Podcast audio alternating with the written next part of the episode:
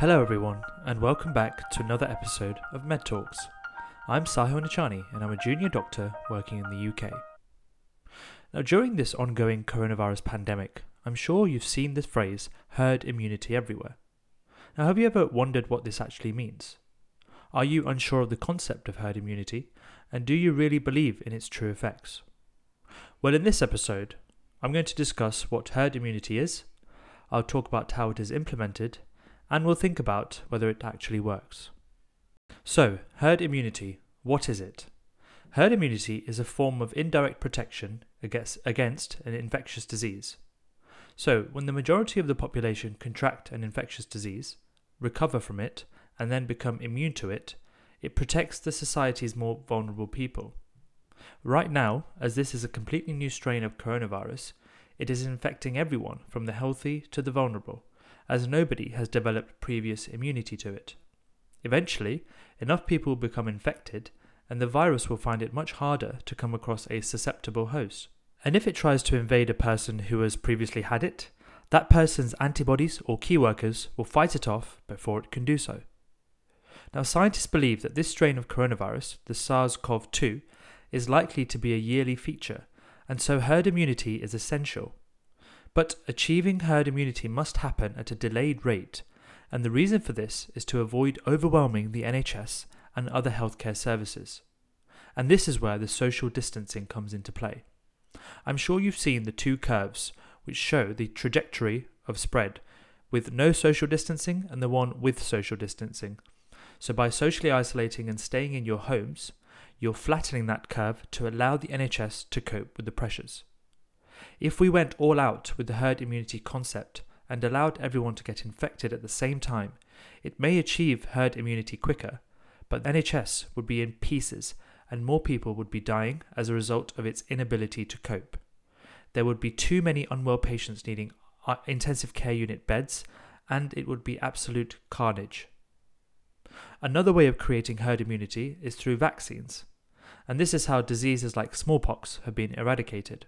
Now, at present, there is no vaccine for the current strain of coronavirus, and so the only way of achieving herd immunity is the natural way, and this means people contracting the virus and then recovering. So, when will we reach herd immunity? Now, the infectious disease masters and their mathematic colleagues have come up with lots of equations and calculations to work this out for all infectious diseases. Any germ's likelihood of spread is expressed as its reproduction number, or R naught and it is estimated that the R naught for coronavirus is between 2 and 2.5. Now, what does this mean? Well, it means that each person who becomes infected can potentially pass it on to about two other people.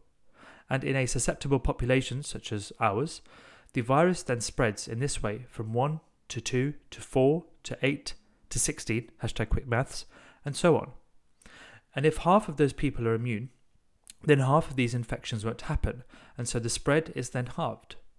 The more infectious a, d- a disease is, the higher the number of people need to be immune to it in order to achieve herd immunity.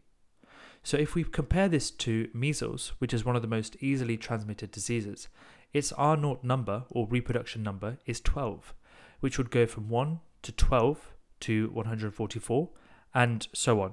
Now, this is clearly much, more infectious, and so more of the population needs to be immune to achieve herd immunity.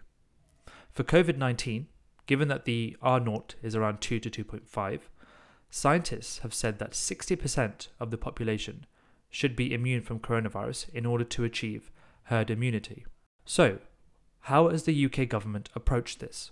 Well, the government has come under heavy scrutiny for not imposing a draconian lockdown early enough. We had the initial advantage of being able to watch what was happening elsewhere, such as in China and Italy. And this should have showed us how quickly this virus can hit and just how rapidly it can spread. Now, it appears that the initial strategy by the government was to try and build herd immunity. So, whilst other European countries were closing schools and placing armed forces on the streets to ensure cooperation with the lockdowns, the UK was initially only advising the over 70s, people with underlying chronic health problems, and people with flu like symptoms to stay at home. Now, this tactic was quickly changed when scientists advised that the government to the government that if this approach was continued, then potentially up to 250,000 people could die due to COVID 19. Now, we all knew the lockdown was coming, it was just a matter of when. And every day at 5 pm, whilst watching the daily update from Bojo, we were wondering when he was going to announce this draconian lockdown. So, what next? This tiny little germ has taken over the world, taken over headlines, taken over conversations, and it has backed us into a corner. It was causing so much havoc that we had no other choice but to completely lock down. But what do we do now? By April 13th, week 3 of lockdown will be completed. How long are we likely to be held in this lockdown for? It is, of course, an extremely tough decision for Boris and his pals to make. It is the biggest ethical dilemma of all.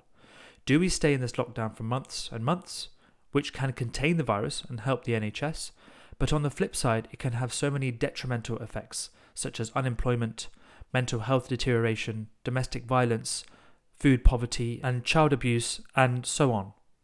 Now, nearly 1 million people have applied for benefits since Rishi Sunak made the announcement, and many people have been furloughed in their jobs. Or will the government be brave, and slowly allow us to leave our homes to achieve a steady herd immunity. I guess all will be revealed in the next few weeks to months. The most important thing, as always, is to stay safe, stay clean, stay positive, and stay at home. Thank you very much for listening. Please do leave some feedback, subscribe to our channel for more episodes, and stay tuned. In the next episode, we'll be talking about a vaccine for coronavirus. See you next time.